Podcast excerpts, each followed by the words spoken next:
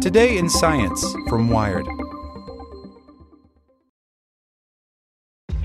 This episode is brought to you by ShipStation. You know, some things take a lot of work, like sending little robots to far off distant planets. And just as that's challenging, so too is running a successful e commerce business, especially when there's so much to do. So I want to introduce you all to ShipStation. Now, I love using ShipStation because of its easy to use dashboard, which makes managing orders and printing labels a breeze and super smooth. Oh, and the customer service is just out of this world. It's exactly what you need to help grow your business. Sign up for your free 60-day trial at shipstation.com slash technews. That's shipstation.com slash technews.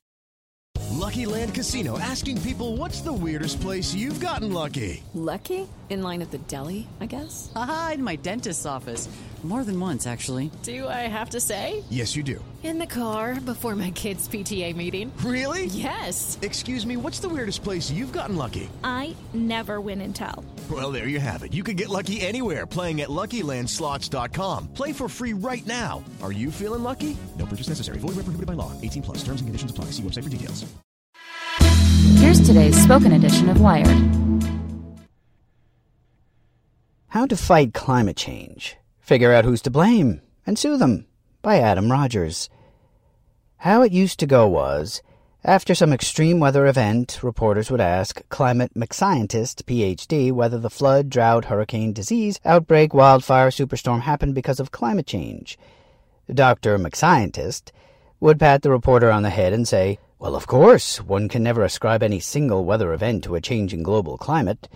Granted, a horrifying, unprecedented natural disaster is, maybe, the sort of thing one would expect on a planet where humans have been burning hydrocarbon fuels for decades, putting carbon dioxide and other greenhouse gases into the atmosphere and raising the overall temperature on Earth. Maybe. But Dr. McScientist and colleagues were working on being able to say more. Since at least 2004, they've been developing a science of attribution – how much of any given extreme weather event, within some degree of probabilistic certainty, was due to climate change. And it's working. At the end of 2017, three journal articles modeled Hurricane Harvey, the largest rainfall of any U.S. hurricane on record, somewhere between 24 trillion and 34 trillion gallons of water, and concluded that human caused climate change had made it about four times more likely than it would have been in the middle of the last century.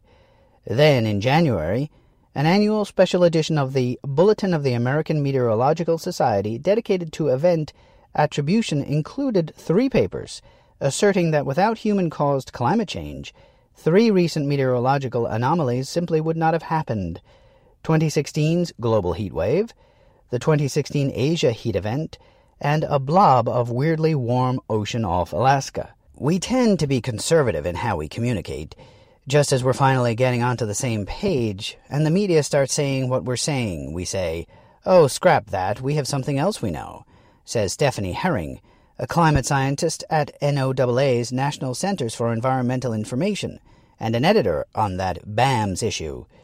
This fall, we kind of had to say, Remember how we told you we could never say that?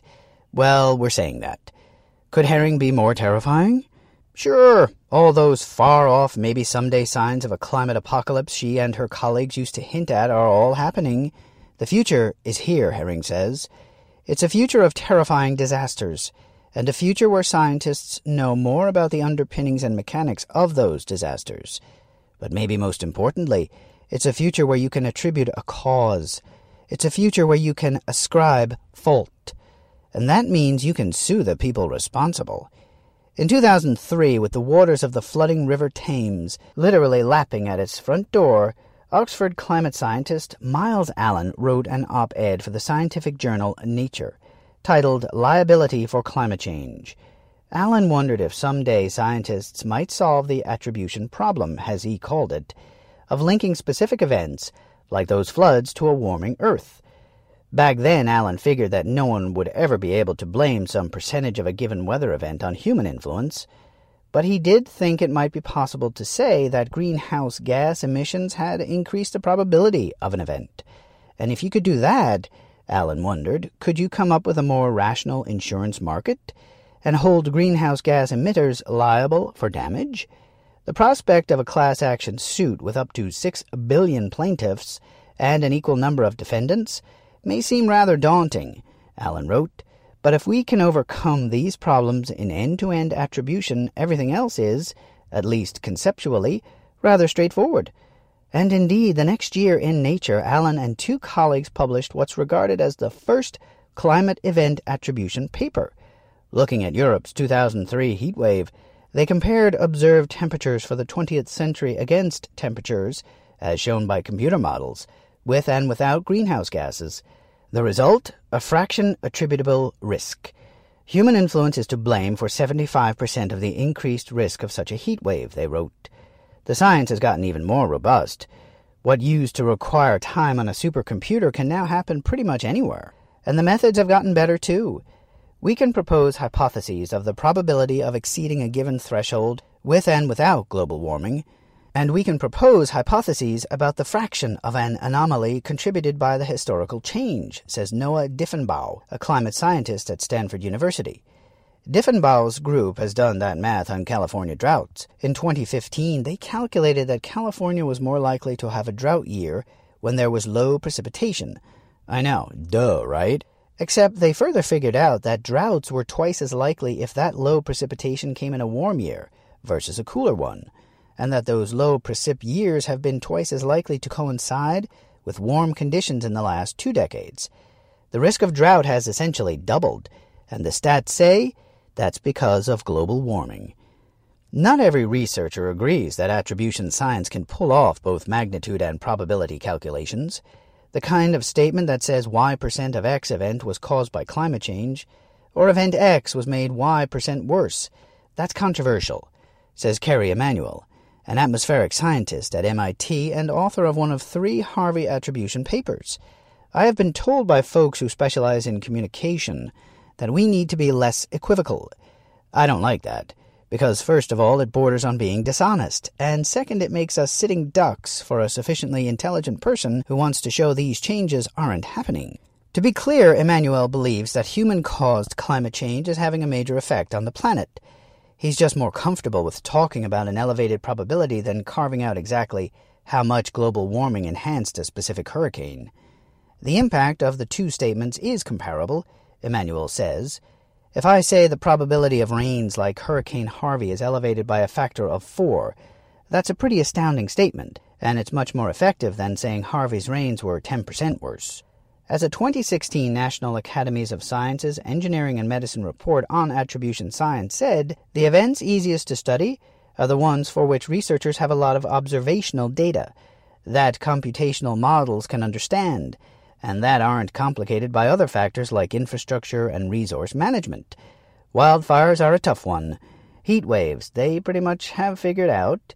Hurricanes, we've really been working hard to get those error bars down and increase the confidence, Herring says. Tornadoes, we have no confidence. We've never seen an attribution paper on tornadoes, and I don't expect to see one in the future. Meanwhile, improvements in attribution are leading to a whole new response to climate change lawsuits. The future that Allen predicted is coming to pass. It's most likely that attribution science, given its state of development, will inform disputes relative to adaptation issues, says Lindene Patton, an attorney at Earth and Water Law Group. Has someone constructed a housing development in a way that has acceptable risk of harm?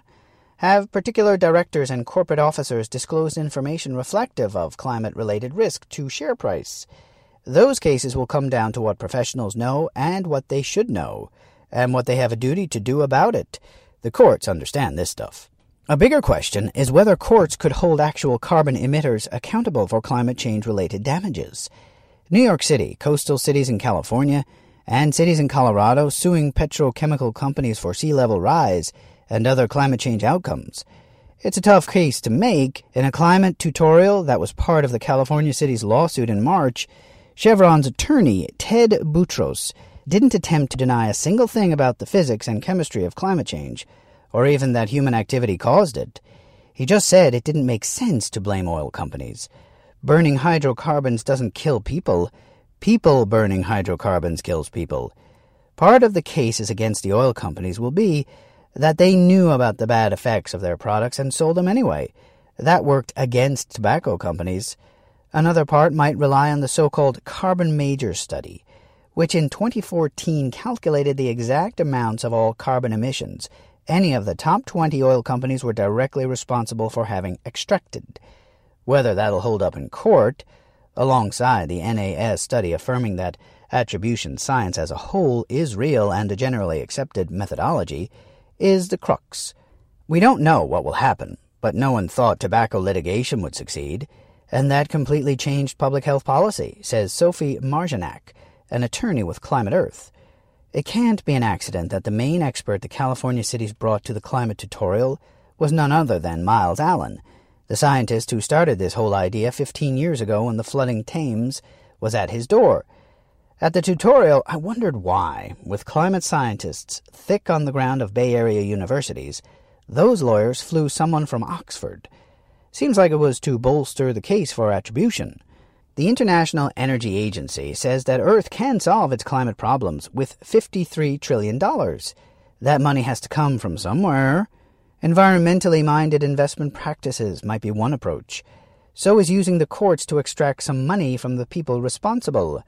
When people can't get change made through other processes, dealing directly, a political process, the other branch of government is the judicial branch, Patton says. That's where people go to resolve disputes. And now science is walking in with relevant evidence. Not a moment too soon. On Monday, it was 122.4 degrees in Pakistan. And on Tuesday, atmospheric carbon dioxide reached 410 parts per million, the highest it has been since before humans existed. Hello, it is Ryan, and I was on a flight the other day playing one of my favorite social spin slot games on chumbacasino.com. I looked over the person sitting next to me, and you know what they were doing? They were also playing Chumba Casino. Coincidence? I think not. Everybody's loving having fun with it. Chumba Casino is home to hundreds of casino style games that you can play for free anytime, anywhere, even at 30,000 feet. So sign up now at chumbacasino.com to claim your free welcome bonus. That's chumbacasino.com and live the Chumba life. No purchase necessary. VGW Void were prohibited by law. See terms and conditions. 18 plus.